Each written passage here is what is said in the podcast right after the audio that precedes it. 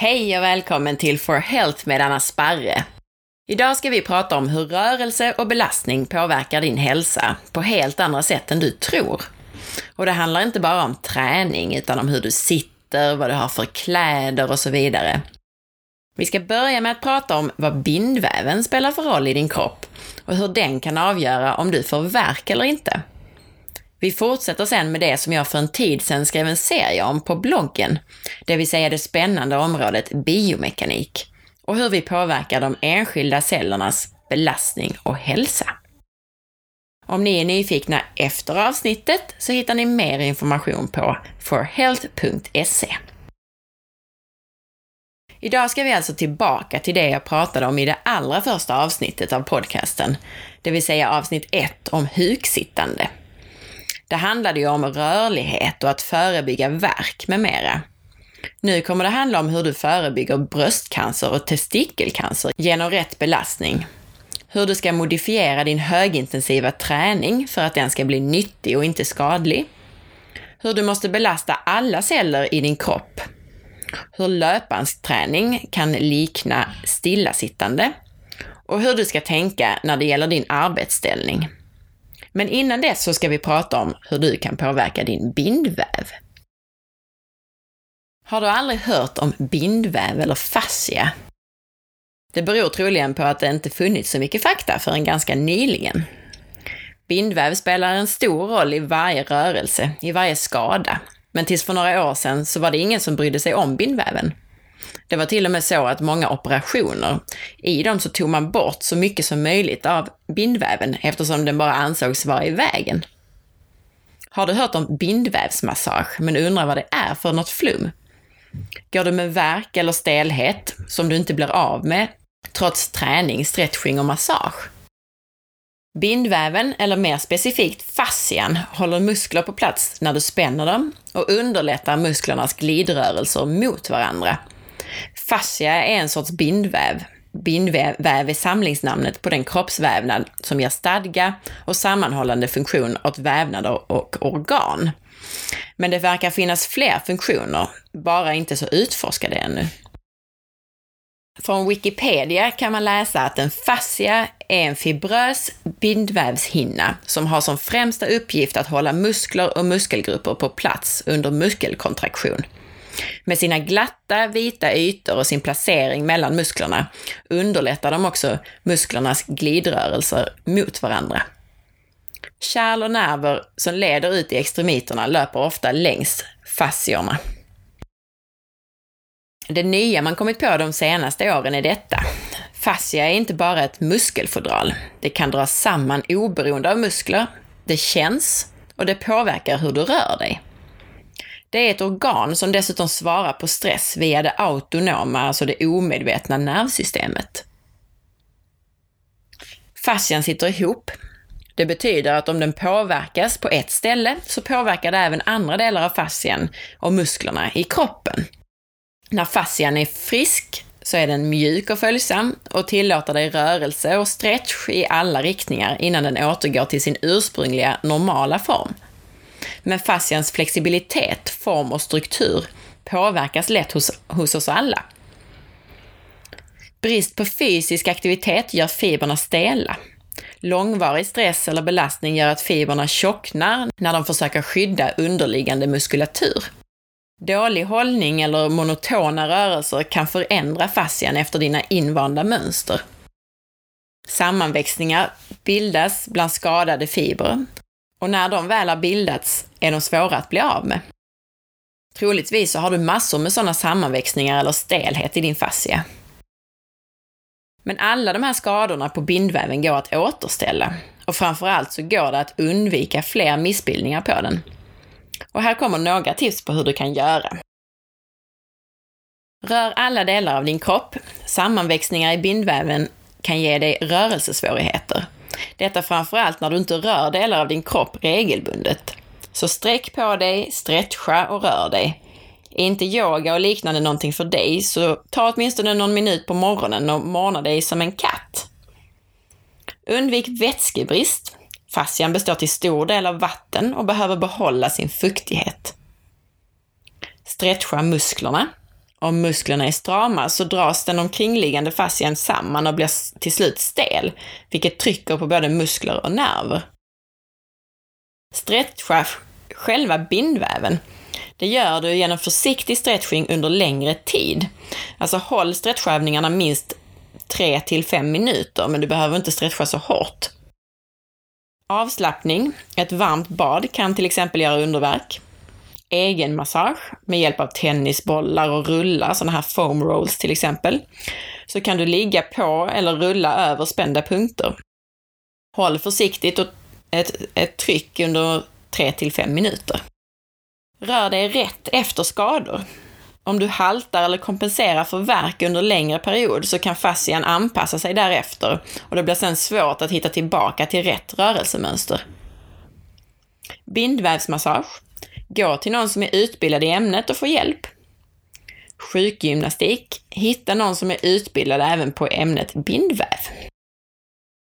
Bindväven har vi nu pratat om på ett sätt som vi kan säga tillhör biomekaniken.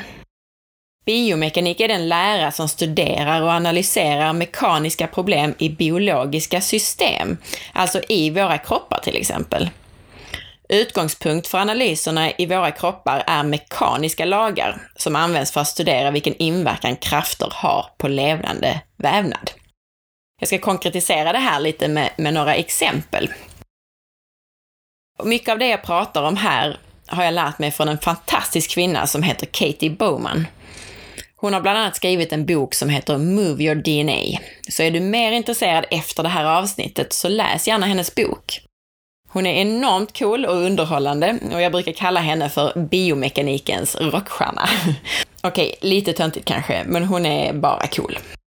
Vi ska börja med att prata om hur du kan förebygga bröstcancer och testikelcancer genom att använda underkläder på rätt sätt. Det finns allt mer forskning som visar på hur belastningen av cellerna i dina bröst respektive i dina testiklar om du är man påverkar huruvida du får cancer eller inte. I studier så har man bland annat tagit bröstcancervävnad och fått cancern att försvinna genom att utsätta den för rätt sorts belastning. Den naturliga miljön för dina bröst och motsvarande för testiklar eller pung är att de belastas med sin egen vikt, alltså med naturlig gravitation. Underkläder förändrar hur våra celler påverkas rent mekaniskt, inte bara genom tryck och förändrad belastning, utan även till exempel temperaturförändringar. Och det här kan mycket väl bidra till utvecklandet av cancer. Det handlar inte bara om att belasta eller inte, utan hur olika celler utvecklats för att belastas på exakt ett visst sätt. Det vill säga som naturen tänkte, utan tajta underkläder. Jaha, tänker du nu, är alternativet till cancer hängbröst eller hängpung? Nej, det har faktiskt även visat sig i studier att bröst som inte konstant sitter fast i en tight bh får starkare supportstrukturer så att de bär sin egen vikt bättre.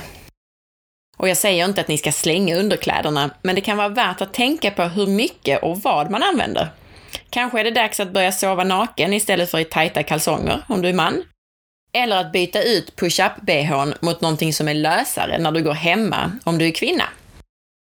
Ett annat spännande område inom biomekaniken handlar om hur vårt ansikte och särskilt vår käke utvecklas. Amning är nämligen väldigt viktigt för ansiktets och framförallt käkens utveckling hos barnet. Vi är gjorda för att amning under flera år utformar mekaniken i vårt ansikte. Amning kan förebygga tandproblem såsom besvär av visdomständer eller att man behöver dra ut tänder som sitter för tätt eftersom en anledning till att sådana besvär uppstår är att käken inte utvecklats som det var tänkt genom amning. Amningen är också viktig för andning och utformning av haka och bihålor. Sugtekniken är inte likadan på en flaska som den är på ett bröst. Det är det som gör skillnaden. Vid amning så använder barnet en mer mjölkande teknik genom att trycka upp tungan underifrån. Och den här ansiktsträningen som amning innebär är tänkt att pågå i flera år, eller åtminstone på deltid i flera år.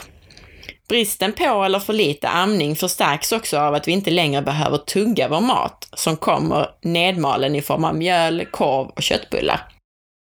Det är alltså inte naturligt att behöva dra ut tänder på grund av utrymmesbrist, utan det kan ofta vara en följd av vår onaturliga miljö för käken. Så tugga mer, låt barnet amma så länge som möjligt och undvik processad mat. Nästa område inom biomekaniken som jag tänkte prata om idag är träning. Men inte träningen i sig, utan hur du ska göra mellan träningspassen för att kunna dra nytta av din träning. Det är det relativa rörelsemönstret som är viktigt, kanske till och med viktigast för din hälsa. Och jag ska förklara vad jag menar. Problemet idag är att vi ofta har ett rörelsemönster som ser ut som ett diagram som är alldeles platt och så mycket, mycket sällan så kommer det en liten blipp, alltså en liten puckel av kort intensiv träning. Och missförstå mig inte, jag förespråkar själv kort och intensiv träning. Men problemet blir det enformiga däremellan, alltså stillasittande. Ingen rörelse, ingen rörelse, ingen rörelse i enformig ställning och sen plötsligt högintensiv belastning. Och sen en lång period av stillasittande igen. Och det här medan naturen tänkt det mer varierat. Alltså även om vi har haft många perioder av vila under evolutionen så har det varit vila i varierande ställningar och på olika sätt. Och den högintensiva träningen har varierats med lättare rörelse på många olika vis. På samma sätt som jag beskrev tidigare när jag pratade om belastning av bröst med mera, så går vi emot hur naturen tänkte med belastning av kroppens celler. Men det är också så att eftersom din kropp nästan hela tiden utsätts för ingen rörelse, enformig ställning, så är detta vad kroppen anpassar sig till. Den lilla högintensiva träningen blir bara en liten, liten bråkdel i det annars stilla livet. Det är också så att om denna korta träning är samma träning varje gång och vilan däremellan är samma ställning var gång, så blir en del av det relativt svagare hela tiden. Relativt de celler i din kropp som får träning, belastning, rörelse, så är de celler som inte belastas svagare. Alltså om fiber 1 och fiber 2 inte belastas så har de till en början samma styrka eller samma svaghet, hur man nu vill uttrycka det.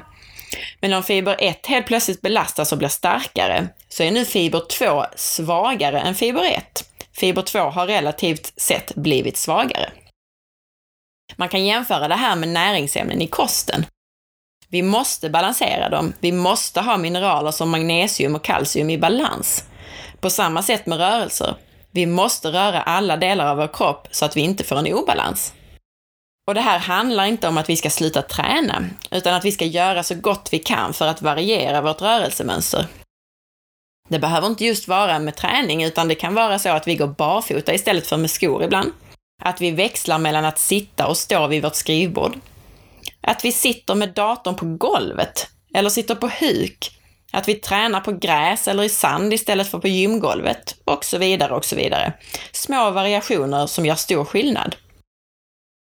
Och då kommer vi också in på det fjärde området inom biomekanik som jag tänkte prata om, nämligen löpbandsträning. Gång och löpning belastar kroppen på ett sätt som naturen tänkte. Om du går eller springer på löpband så blir det här helt annorlunda. Och det handlar inte bara om belastningen i dina leder och muskler, utan vilka blodkärl som arbetar och hur dina ögon påverkas. Jag ska förklara.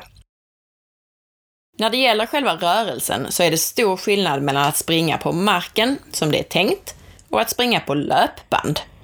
Springer du på mark så sätter du ner benet, trycker ifrån och sen trycker du hela kroppen framåt över det benet. Du använder mycket på baksidan av din kropp för att göra den här rörelsen. När du springer på ett löpband så kommer bandet mot dig Trycka ifrån-rörelsen försvinner och istället gör du en annan rörelse där du lyfter benet framför dig för att inte falla. Det är till och med så illa att muskler och leder belastas på samma sätt som när du sitter på en stol av löpbandsträningen. Vilket innebär stor böjning i höften och kort så kallad höftböjare. Så du sitter framför datorn hela dagen och så tänker du att nu ska jag ut och gå på löpband för att sträcka ut kroppen. Men det blir bara mer böjning i höften. Så no good.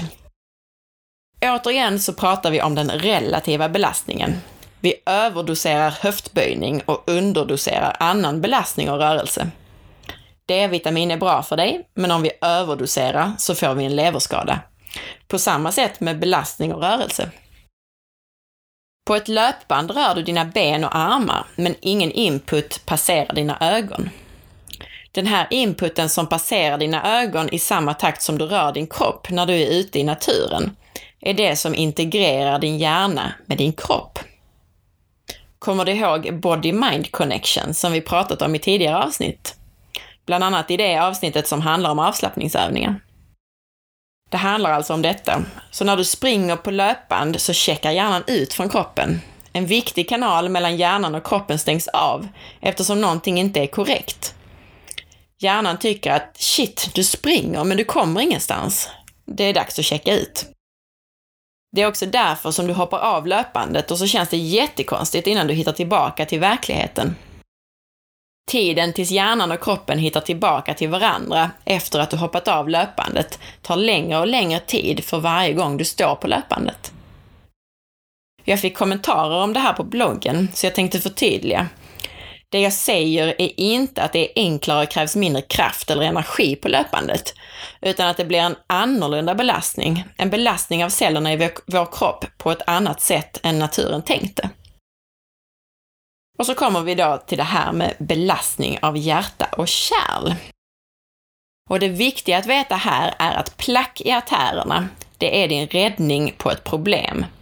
Placket är inte problemet i sig, utan ett symptom på felbelastade blodkärl. Tänk på blodsystemet som ett sätt att förse alla celler i hela din kropp med syre och näring. Det är inte bara systemet med artärer, utan alla små kapillärer, alltså små blodkärl i hela kroppen som ska ut till varje cell. Musklerna som omger dessa kapillärer måste röras för att kapillärernas blod ska pumpas fram till cellerna. Celler dör hela tiden för att de inte får tillräckligt med syre. Det är alltså inte helt korrekt att tänka på träning som att bra, nu fick hjärtat syresättas.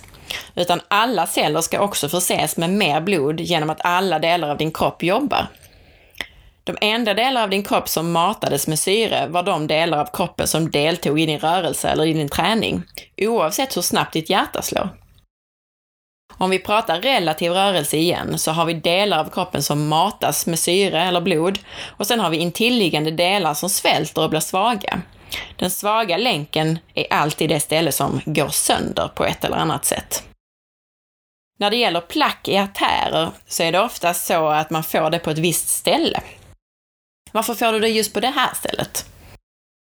Jo, återigen, om du spenderar stora delar av dagen, eller dagarna, i en viss ställning, till exempel med höftböjning på en stol, istället för att röra dig mellan olika ställningar. Jämför då blodet som flödar genom dina blodkärl med en boll som rullas i en korridor. Om korridoren har en konstant böj eller sväng på ett visst ställe så kommer bollen att interagera med väggarna på ett väldigt specifikt sätt Rör du dig och korridoren, blodkärlen alltså, ändrar form hela tiden, så studsar också bollen på olika ställen hela tiden. Men har du samma böj i korridoren så kommer samma punkt mellan vägg och boll att interagera. En kollision med väggen på samma ställe hela tiden.